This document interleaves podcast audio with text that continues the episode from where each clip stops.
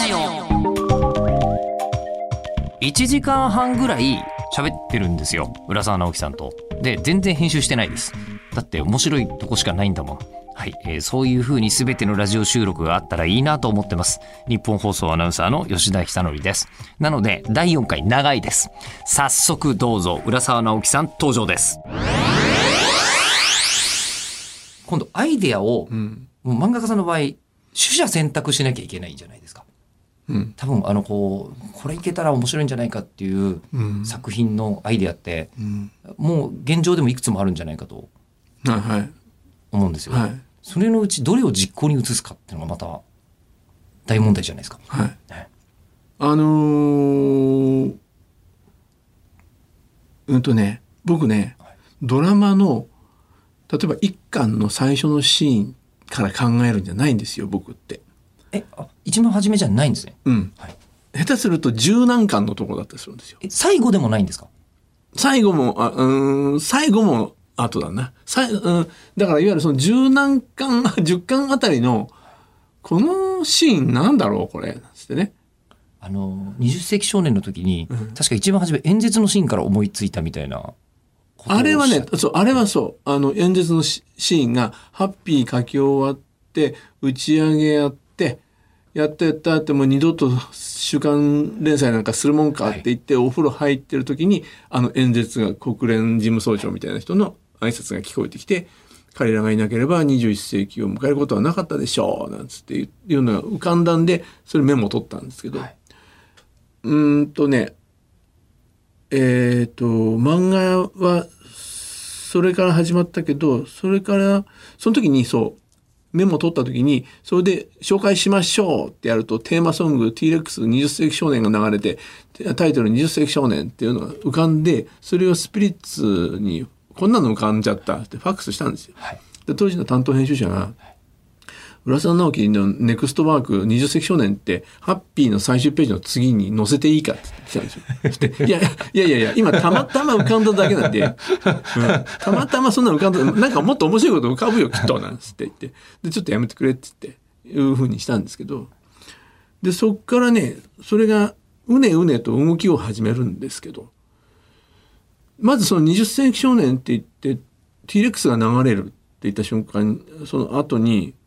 ああ中学で昼休みに流したわっていう記憶が浮かんできたりなんかそれが頭の中でこうブワーアメーバーのようにブワーっと増殖を始めるんですよね。そういう感じですよね。でなんと単行本のそのまあ一番20世紀少年で言えば1話目の、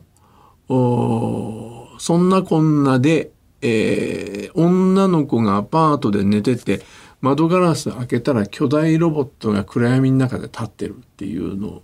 をあの順番でネーム書いて入れたんですよ。はいで当時の担当編集者が「これどうしても入れなきゃいけないの?」ってで「うんなんかこのドラマこのイメージがあるんですよ」と。こんなんこんなシーンありますよこのドラマっていうふうに言っていそこに入れたんですけど、はいでそれで次にコンビニのシーンになってうんコンビニのお兄ちゃんがあの、しょいこでおはい。赤ん坊を背負って「おにゃー」なんつってやってるんですけどあれ書いた時点ではあの窓を開ける女の子と次のページで「おにゃー」って泣いてる赤ちゃん同一人物っては自分では思ってないんですよ。え？えそれめちゃくちゃ重要なあのコッシーじゃないですかストーリーの。その23週後ぐらいかな。えああなんてでえこれあこのこれ同じこれがこの子なんだ。えそういうことか。あ、そういう話か。なんつってね。えそれもなんかあの確かに一番初めから考えてないですね話ね、うん。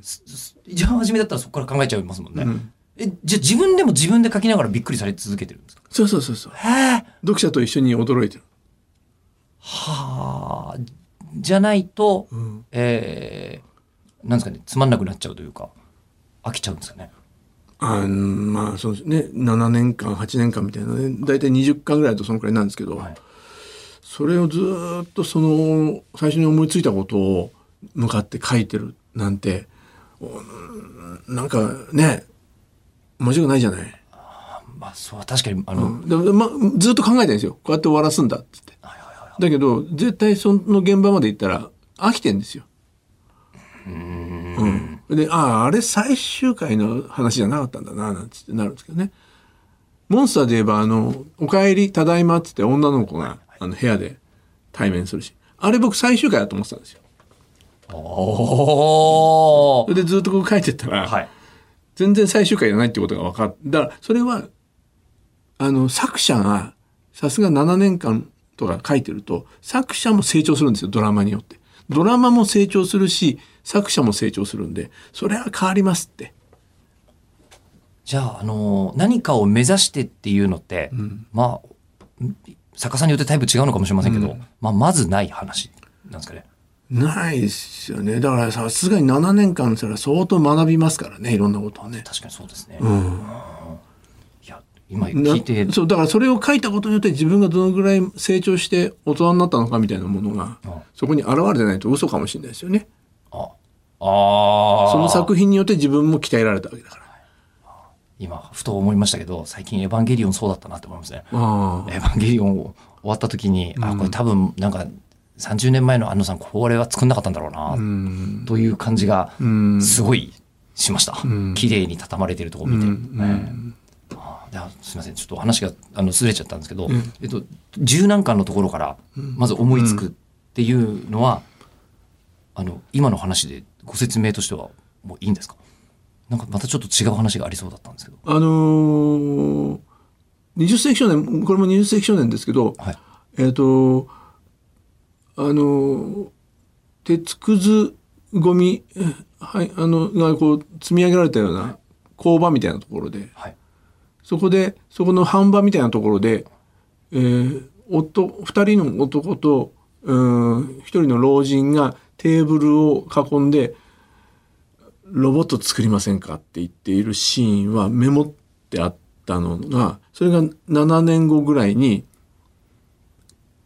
来たんですよね。あの、あ、ここのシーンだったんだ、みたいなんで、それはもう最初の頃からあったんですよ。で、当時、下北沢に住んでて、その近くに、あの、よく前通りかかって、ああの、この工場いいなって思った古い工場があって、はいで、なんかそこのイメージがあったんで、その7年後にそのシーンにたどり着いた時に、まだあそこあるかなっつって、バーッと飛んでって、で、あったあったって写真撮ってそこをあのモデルにしたりなんかしてね。しかもメモ7年取ったった。そういうの結構あるんですよ。あのーいわゆる、パッパッパッパって映画の予告編みたいにフラッシュバックみたいにして、バッバッバッバッって浮かんだものが、すっごい面白そうって思ったら書き出すんですよ。あ、予告編の段階で面白そうと思ったら書き出すんですね。はいはあ、は、は、すっごい面白そうこれ、つって。はい。はい。うんで、自分の中でそのテンションになったら、そそれでいろんなものがバンバンバンバン動き出していろんな人がいろんなセリフを言い出すんですよ。でこのセリフ一体何だとかっていうのがこう積み重なってきたら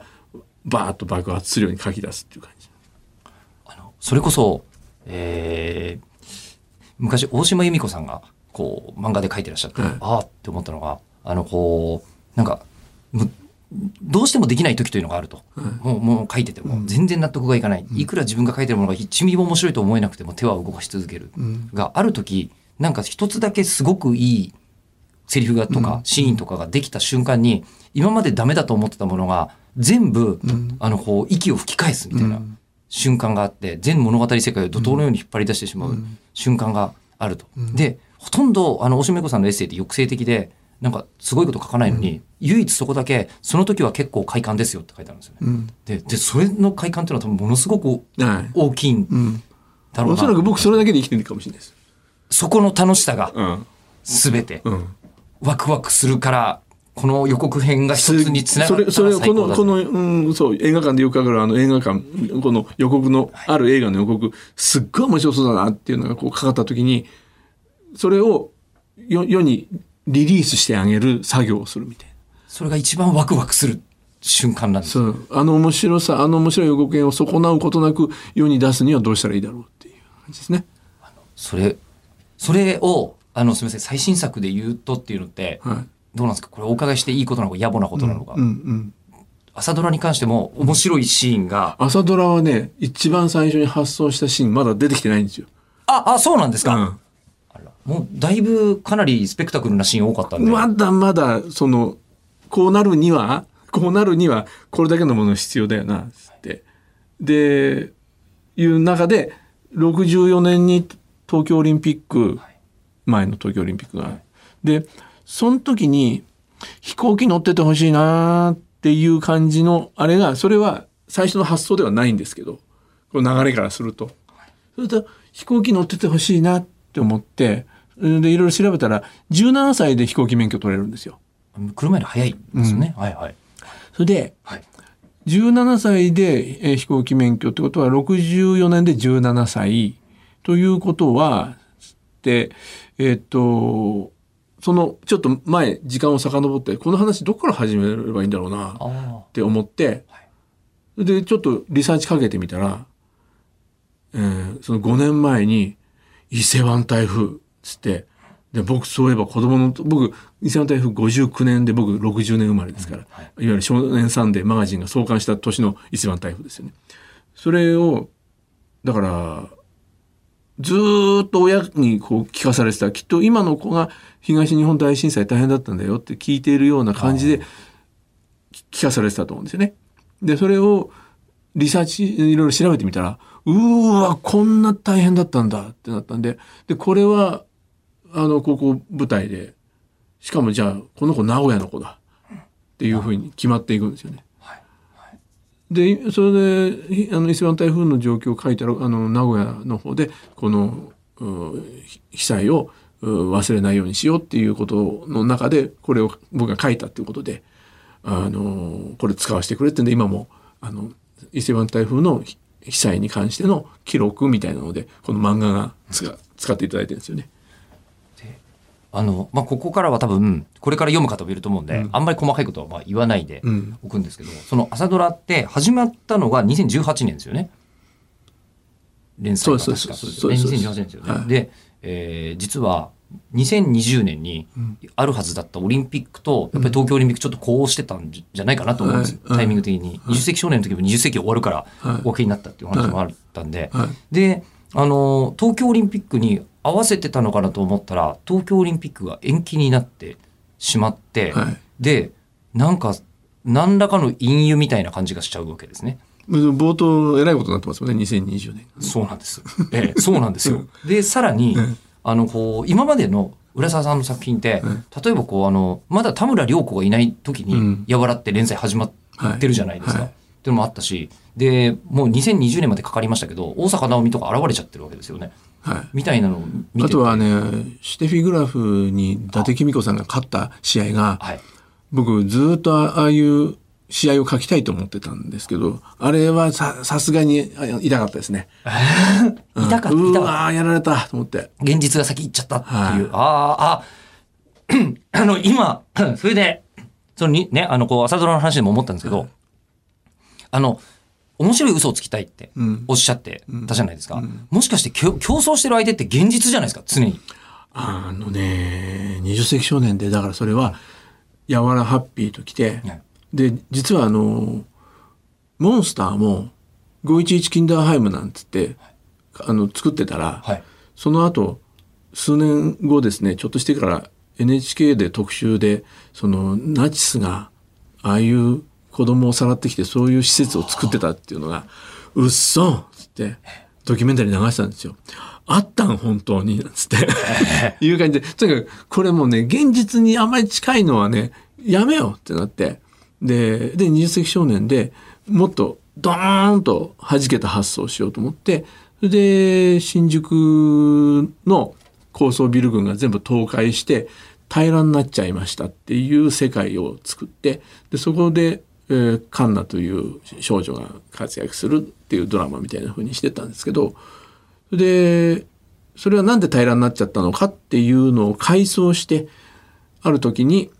あの、その、知能大晦日っていうのがあって、その時にロボット同士が新宿で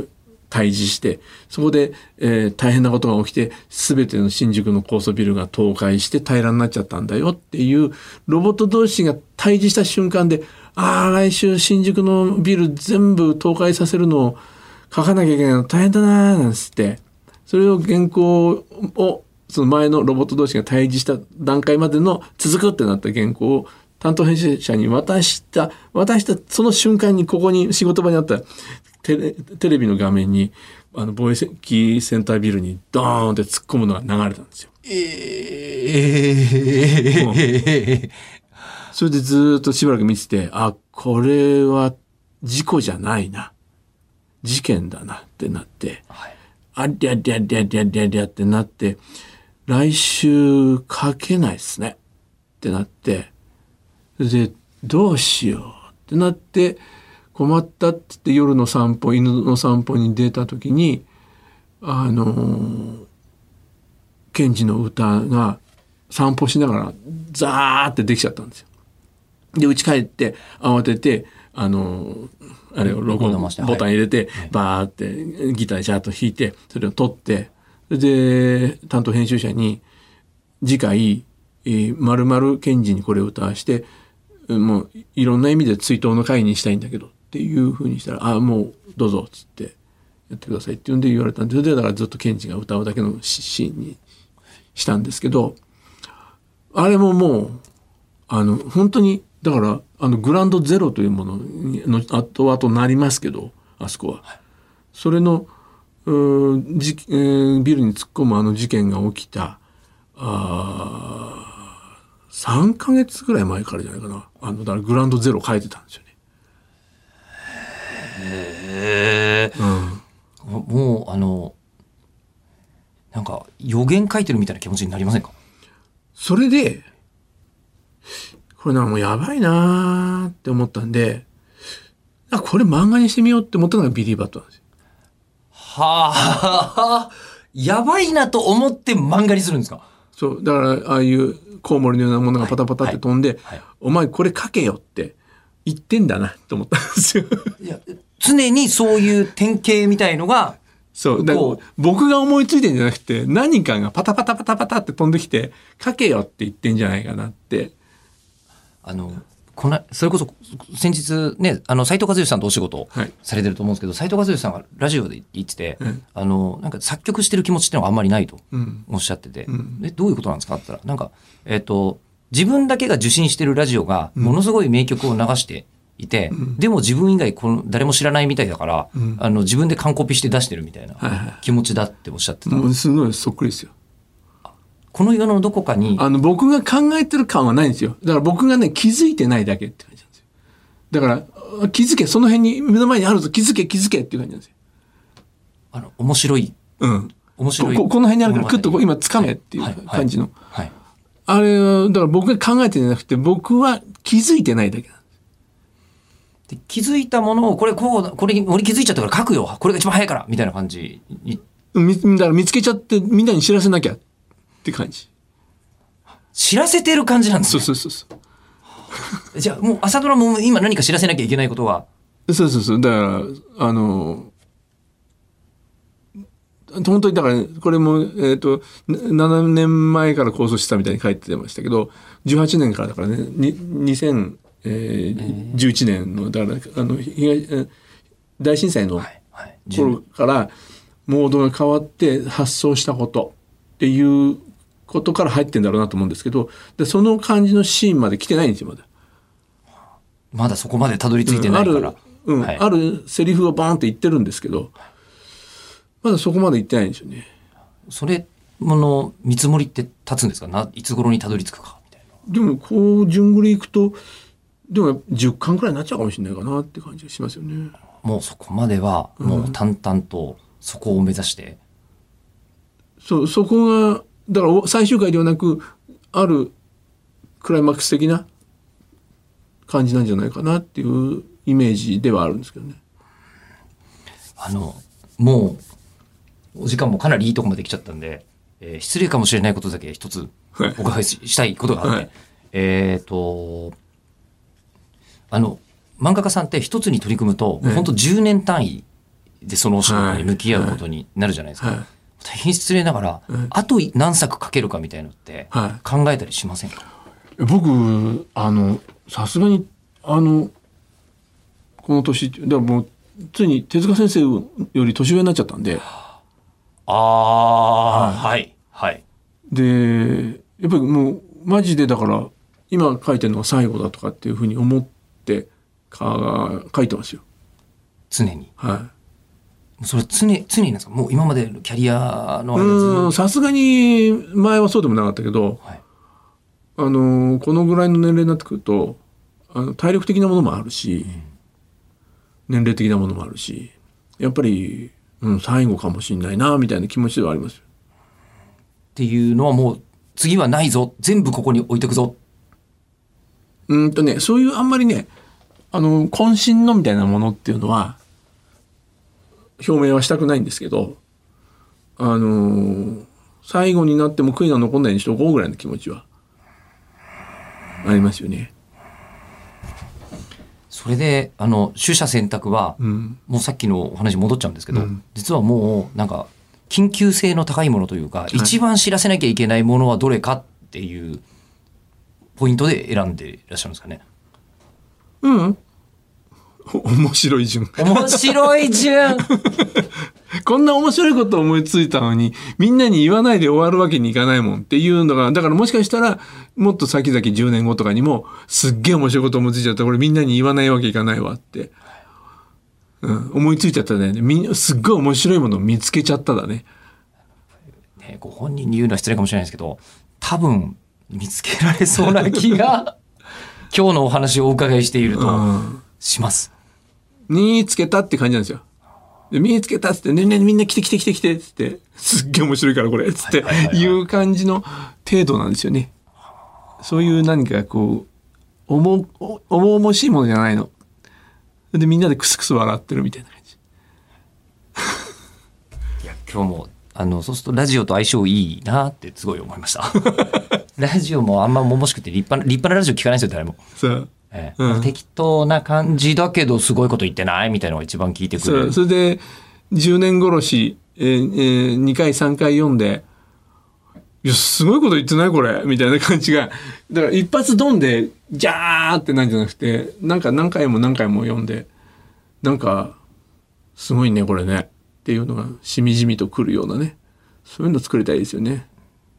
あの、今日これ第1回だったんですけど、本当に第1回お越しいただいてありがとうございました。ええ本当によかったです。本当に浦沢先生でよかったです。ありがとうございました。ありがとうございます。ありがとうございました。もう映画じゃ絶対できないじゃないこの作り方。やっぱり漫画なんで好きなのかなっていうのが浦沢さんと話してるとどんどん理解、えー理解できるというかなんですかねより醍醐味に、えー気づくように個人的にはなってき、えー来ました。本人が一番ドキドキしてたらそりゃ面白いよね、えーという、ね、第1回のシリーズ出てくださったのは浦沢直樹さん。ありがとうございます。浦沢さんが出てくださると、本当に次回以降のお願いがしやすいです。さて、で、えー次回のゲスト、次のシリーズのゲストなんですが、ガク、それから、ブルージャイアントなどの作者、石塚真一さんにお願いいたしました。あの、実は僕漫画大賞という運営をやってますが、ずっと。第1回の受賞作品がガクで、えーそれをこう受けてくれたのが石塚真一さんなんですよね。えーなので、こちらも